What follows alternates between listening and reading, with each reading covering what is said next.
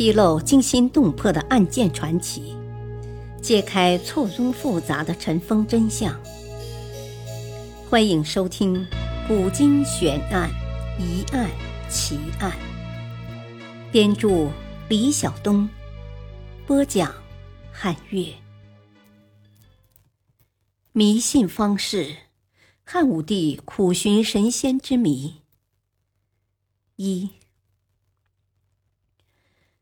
汉武帝和秦始皇一样，都有沿海巡游的壮举，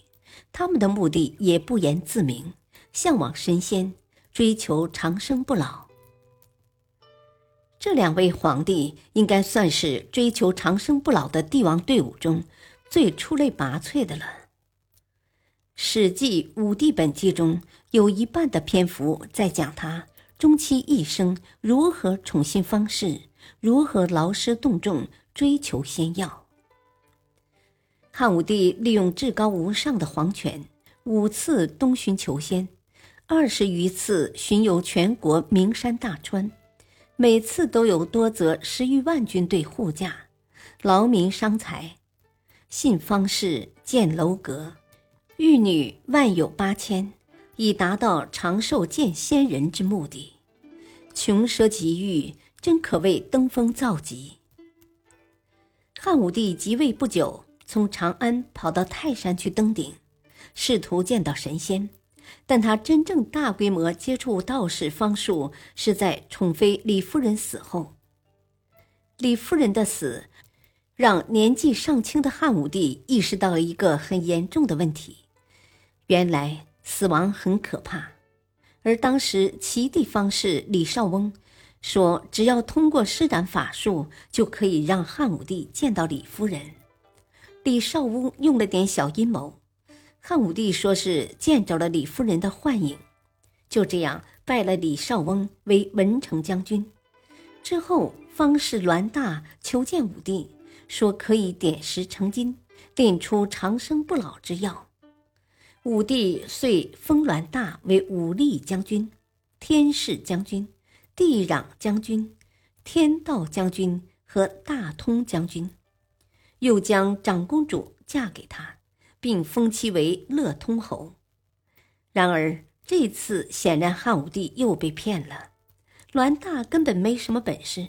除了撒谎骗人，虽说是准女婿，但汉武帝还是把栾大给杀了。汉武帝的智商很高，经历了2次骗局，照理来说他能识破江湖郎中们的骗局，应该也会理性对待那些术士的说辞，思考长生不老的问题了。可惜他选择了在长生不老这条道上一条道走到黑，像抽鸦片一般，时时会引发。这是为什么呢？公元前113年，山西汾阴挖出了一只古鼎，这原本是一件普通的考古挖掘事件。一个叫公孙卿的人对汉武帝说，从前皇帝才守山之铜，注定于金山之下，鼎成龙来迎皇帝，皇帝骑龙升天，群臣及后宫随之上天者70余人。汉武帝一听大喜，